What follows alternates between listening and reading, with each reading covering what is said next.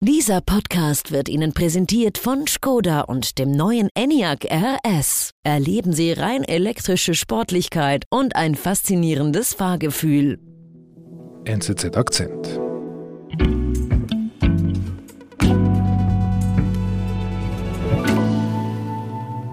Und ich freue mich sehr, dass wir den heutigen Akzent mit Kalina Oroschakow bestreiten, die jetzt für die NZZ aus Dubai von der Klimakonferenz berichtet. Und Kalina, Dubai, das ist ja ein wirklich spezieller Ort. Draußen ist es immer viel zu heiß und drinnen friert man sich einen ab mit der Klimaanlage. Was ist dir lieber? Die heiße Luft. Gerade weil die gekühlte Konferenzraum mir leider auch die Stimme geraubt hat. Deswegen, ich muss mich im Voraus entschuldigen, wenn es etwas kratzig klingt. Ähm, ich schiebe es auf die Air Condition. Okay. Wie läuft es denn so an der, an, der, an der Klimakonferenz? Also es ist größer als all das, was ich bislang erlebt habe. Und ich bin ja seit Paris dabei, also seit 2015 gehe ich äh, Jahr für Jahr auf die Klimakonferenzen und es ist fair zu sagen, dass es ähm, ganz neue Dimensionen eingenommen hat mhm. und man sieht halt, es, es tobt alles herum, Aktivisten, Lobbyisten, Politiker und dann halt natürlich die ganzen, die ganzen neuen Gruppen, die sich jetzt auf den Klimaverhandlungen breit machen, Banker, Investoren, Unternehmensvertreter der alten großen Erdöl, Gas, Kohlebranchen. Die sind auch da. Die sind auch da. Da bekommt man schon den Eindruck, dass es eigentlich gar nicht mehr wirklich um die Rettung der Welt geht. Die ganze Welt blickt nach Dubai, denn jetzt kommt die Klimakonferenz in die entscheidende Phase. Doch unsere Korrespondentin vor Ort, Kalina Oroschakow, sagt, die klassische Umweltpolitik ist in den Hintergrund gerückt. Ich bin David Vogel. Also, die Klimakonferenz in Dubai, von der liest man ja überall. Und da steht immer COP28. Warum eigentlich diese 28? Das ist witzig, dass du das fragst. Das hatte ich mich ähm, am Anfang auch gefragt, als ich zu meiner ersten COP ging. Das hat das damit zu tun, dass die erste Konferenz 1995 in Berlin stattgefunden hat und somit fängt 95 die COP 1 an. Mhm. Und seitdem findet das eigentlich jedes Jahr statt.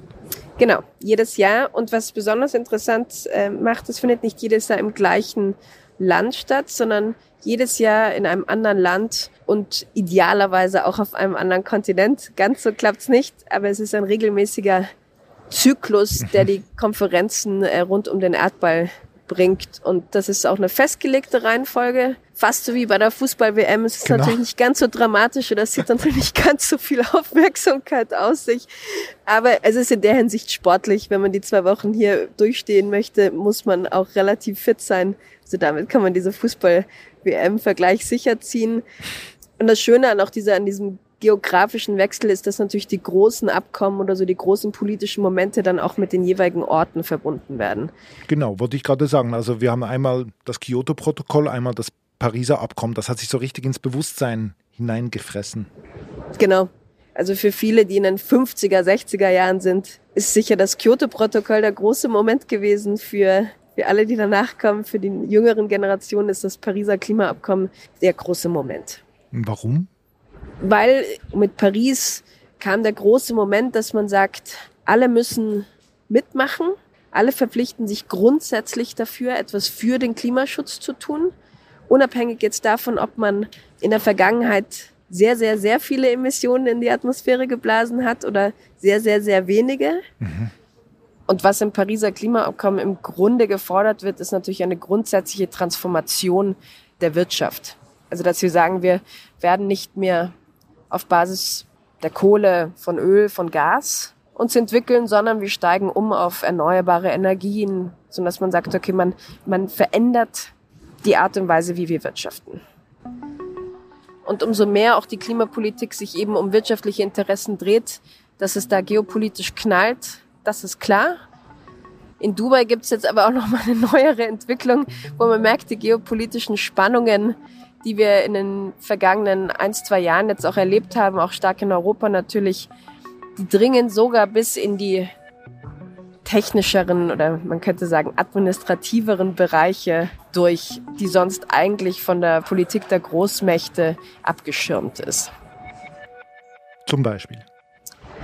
Es gibt eine interessante Sache, die jetzt in Dubai zum Beispiel noch gar nicht klar ist, und zwar, wo denn die nächste Klimakonferenz stattfindet. Eigentlich sollten wir das schon längst wissen. Wir wissen zum Beispiel schon, dass Brasilien in zwei Jahren die Klimaverhandlungen in Brasilien ausrichtet. Mhm. Was wir nicht wissen, ist, wo 2024 die Klimaverhandlungen stattfinden soll. Wie kommt das? Eigentlich sollte es nächstes Jahr in Osteuropa stattfinden. Mhm. Aber der Krieg in der Ukraine, Russlands Krieg gegen die Ukraine, hat diesen Auswahlprozess politisiert. Mhm. Bulgarien hatte eigentlich schon letztes Jahr gesagt, es würde gerne eine Klimaverhandlung austragen. Und seit vielen Monaten bremst Russland und steht dem in dem Weg. Und was mir Diplomaten gesagt haben, auch Julian Popov, der Umweltminister aus Bulgarien, dass der Grund dafür eben sei, dass Russland nicht möchte, dass ein EU-Staat die nächste Klimaverhandlung ausrichtet, weil natürlich die EU und Russland Feinde sind, Rivalen. Und mhm. damit hängt eben einer der großen, eigentlich eher technischen Fragen jetzt in, in diesem geopolitischen Strudel fest. Aber kann Russland das einfach so blockieren? Es gilt immer die Einstimmigkeit auf der COP. Das macht sie grundsätzlich zu einer sehr spannenden Konferenz. Mhm. Aber noch sieht man hier keinen wirklichen Ausweg. Also es wird jetzt wieder verhandelt, aber das wird sich dann in den kommenden Tagen ergeben, ob das auch klappt. Mhm.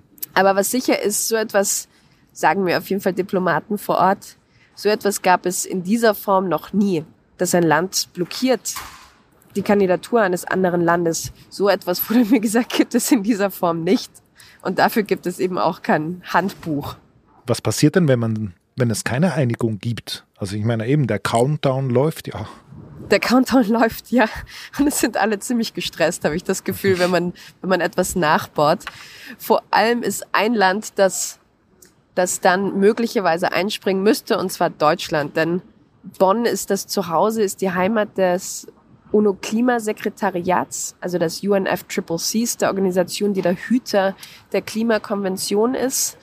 Die sitzt eben, wie gesagt, in Bonn und damit hat natürlich Deutschland eine ganz spezielle Rolle, wenn es zu den Klimaverhandlungen kommt. Mhm. Wir haben ja schon von der COP1 gesprochen, die ja auch in Deutschland stattgefunden hat. Mhm.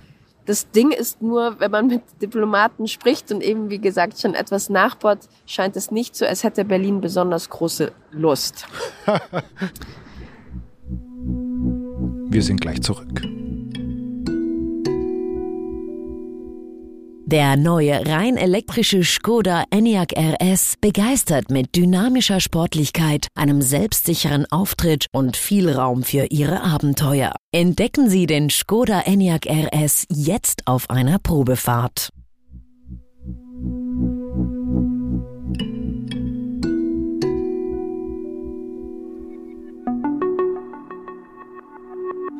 Was ist denn das Unlustige wenn man eine COP ausrichtet?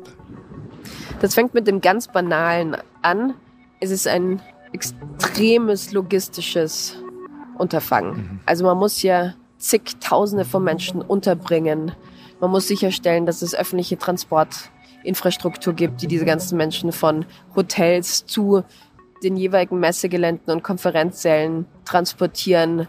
Es geht hier in Dubai, wir haben ja schon über die Aircondition geredet, es geht darum, dass die Räume nicht überhitzt sind, auch nicht unterkühlt. Mhm. Es geht darum, dass genügend Wasser zur Verfügung steht, weil all diese banalen Dinge haben natürlich auch einen Einfluss darauf, wie gut oder schlecht gelaunt dann Verhandler in den jeweiligen Konferenzsälen sind. Mhm.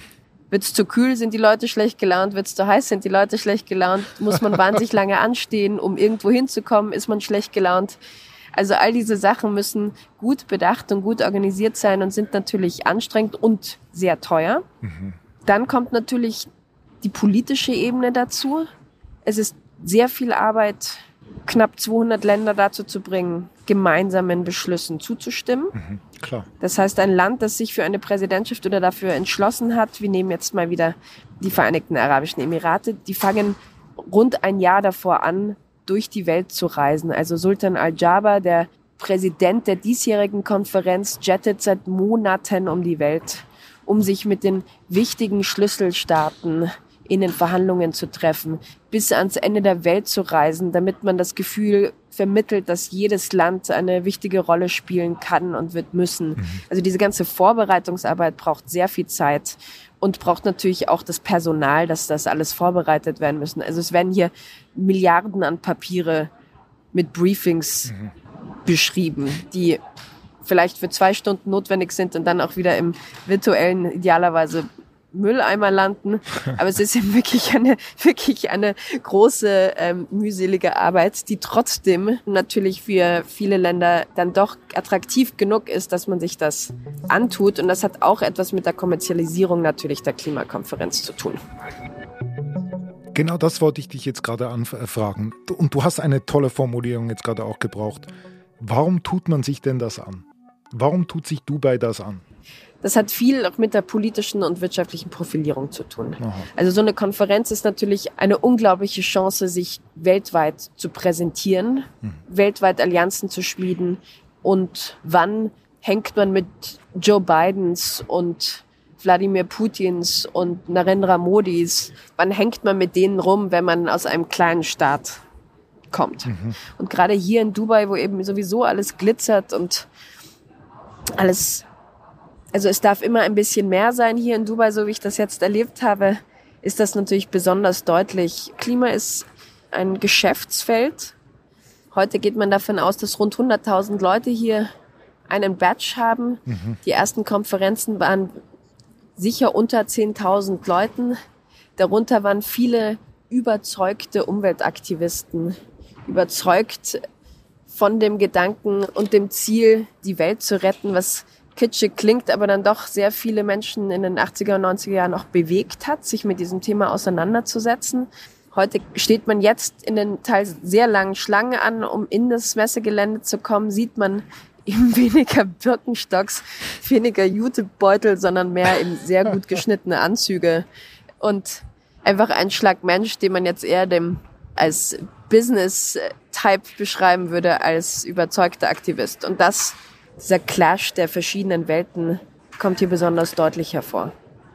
Was hältst du davon, dass wir jetzt quasi im Zeitalter einer Anzugsklimakonferenz gekommen sind und nicht mehr bei den Birkenstocks? Ich würde sagen, es ist einerseits natürlich eine gute und richtige Entwicklung, dass auch junge Unternehmer hier sind und auch alte Unternehmer, die sagen, okay, ich habe hier lauter neue Ideen oder hier sind Technologien, mit denen wir Emissionen reduzieren können. Hier sind neue Konzepte, wie wir mehr Geld an die Länder vermitteln können, die es dringend brauchen, um ihre Infrastruktur anzupassen, um die Veränderungen zu finanzieren, die notwendig sind, um eben im Rahmen der Klimaziele neu und langfristig zu wirtschaften. Das ist alles positiv. Mhm. Braucht es das auf einer Klimaverhandlung? Ich würde sagen, nein. Das kann man trennen. Man kann die verschiedenen Aufgaben einer Klimakonferenz entflechten, die es dann ermöglichen würden, dass die Verhandlungen, die wichtig sind, aber technisch schwierig und zeitaufwendig, dass man denen vielleicht wieder mehr Zeit und Raum gibt, weil es ist natürlich auch dieser ganze Zirkus kommt natürlich auch mit sehr viel Lärm mhm. und sehr viel Ablenkung. Und es ist sehr unübersichtlich geworden. Also man hat keine Ahnung mehr, welche Events stattfinden und es hetzen eigentlich nur noch Minister von einem Event zum anderen. Mhm. Und wenn eine COP jedes Jahr größer wird, erfordert das natürlich auch von den Unternehmen und Politikern und Anwesenden immer größere Versprechen zu machen. Es wird mhm. immer, immer lauter, es wird immer imposanter, es wird immer toller. Das bringt dann auch nichts. Deswegen würde ich sagen, ja, die Entflechtung wäre notwendig. Mhm. All diese Themen und Fragen kommen natürlich immer wieder zu einem Punkt, dass gefragt wird, müssen wir dieses Konzept, müssen wir die Konferenzen grundsätzlich ändern, weil sich auch die Natur der Klimapolitik oder die Anforderungen der Klimapolitik ändern. Es geht nicht mehr nur um Ziele, es geht um konkrete Umsetzung. Und das verlangt möglicherweise einen, einen neuen Ansatz. Mhm. Aber da kann ich mit dir eine Wette machen, also eine Konsensmeinung wird ganz schwierig sein, da zu finden, dass man quasi einen, den Reset-Knopf drückt. Das ganz sicher. Das wissen wir auch aus vielen anderen Bereichen. Es ist immer leichter, einfach weiterzumachen und sich zu beklagen, anstatt zu sagen, okay, wir ziehen hier einen Schlussstrich und dann geht's weiter, weil man damit natürlich auch das Risiko eingeht, dass neue, andere Gruppen oder Allianzen plötzlich größeren Einfluss nehmen können. Also es geht wie immer um auch eigene Interessen und diese eigenen Interessen wahren. Hm. Ganz zum Schluss. In wenigen Tagen wird das zu Ende sein in Dubai. Was kommt, was, was denkst du, wird dabei rauskommen? Wird es eine Klimakonferenz sein, die irgendwo vermerkt wird, ach, das war auch, oder wird die in die Geschichte eingehen, wie Paris bei deinem ersten Mal? Ich würde nicht sagen, dass sie mit Paris ganz konkurrieren kann, einfach weil Paris in der Hinsicht schon ein einschneidender Moment war, aber es ist natürlich eine wirklich wichtige Konferenz, wenn denn dieser Ausstieg aus den fossilen Brennstoffen sich in einem Abschlusstext wiederfindet. Das wäre dann das erste Mal in der Geschichte der Klimakonferenzen, dass sich die Weltgemeinschaft dazu zumindest rhetorisch geeinigt hat. Dann ist natürlich wie immer die große Frage, werden das die Länder auch umsetzen? Werden wir über die rhetorischen Zusagen, über die Absichtserklärungen wirklich sehen, eine Veränderung in der Politik der jeweiligen Staaten? Werden wir sehen, dass mehr Investitionen gefordert und erfordert werden für, für die Umstellung auf erneuerbare und andere grüne Technologien. Das ist die große Frage, die am Ende längst noch nicht beantwortet ist. Für das gibt es ja dann wieder eine Konferenz. Mal schauen, wo die dann stattfindet. Genau. Dafür haben wir jetzt dann 365 Tage, um uns mit genau dieser Frage auseinanderzusetzen.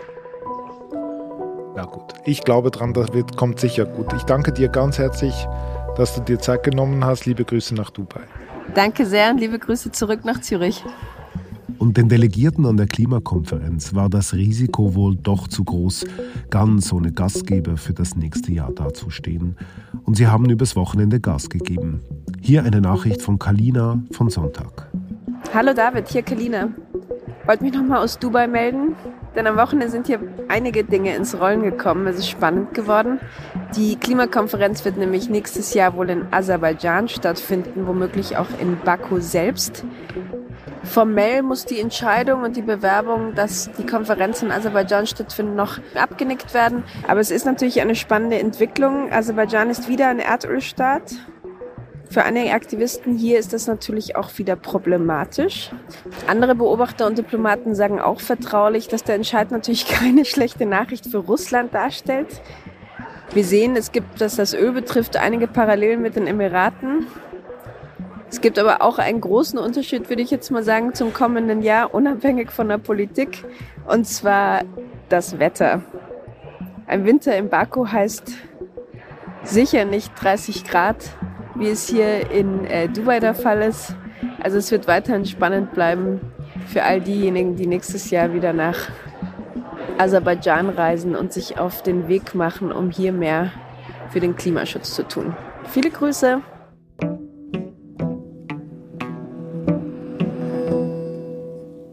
Das war unser Akzent zur diesjährigen Klimakonferenz. Produzent ist Sebastian Panholzer. Ihr erreicht mich unter david.vogel.nzz.ch. Bis bald.